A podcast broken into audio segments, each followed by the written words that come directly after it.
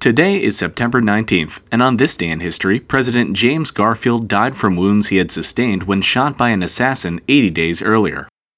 The presidential election of 1880 was a particularly contentious affair, and a lot of the animosity came from the Republicans. The Republican Party was split between several frontrunners during the 1880 Republican National Convention. Some wanted former President Ulysses S. Grant to receive the nomination, while others thought the best choice was Senator James Blaine.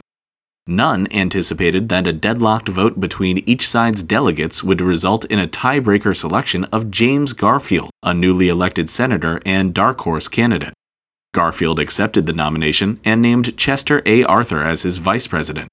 Arthur was a stalwart, which was the name given to Grant supporters in the Republican Party.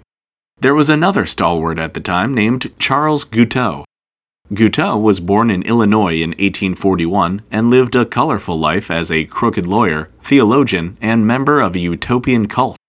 He was committed to an insane asylum by his family in 1875 but had escaped, and by the Republican convention in 1880 was a staunch supporter of Ulysses S. Grant. He even went so far as to write a speech for Grant, but when Garfield won the party's nomination, Guiteau revised the speech in favor of Garfield.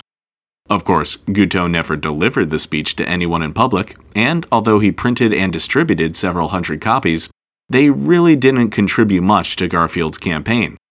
When Garfield won the presidency, Guiteau believed Garfield owed him for his support and asked him for a diplomatic position. When he was denied, Guiteau became obsessed with Garfield, stalking the president around Washington, D.C. for months on end. Eventually, Guiteau decided that God had commanded him to kill Garfield so, Guiteau shot the president twice with a revolver as the president walked through a train station on his way to vacation on July 2, 1881.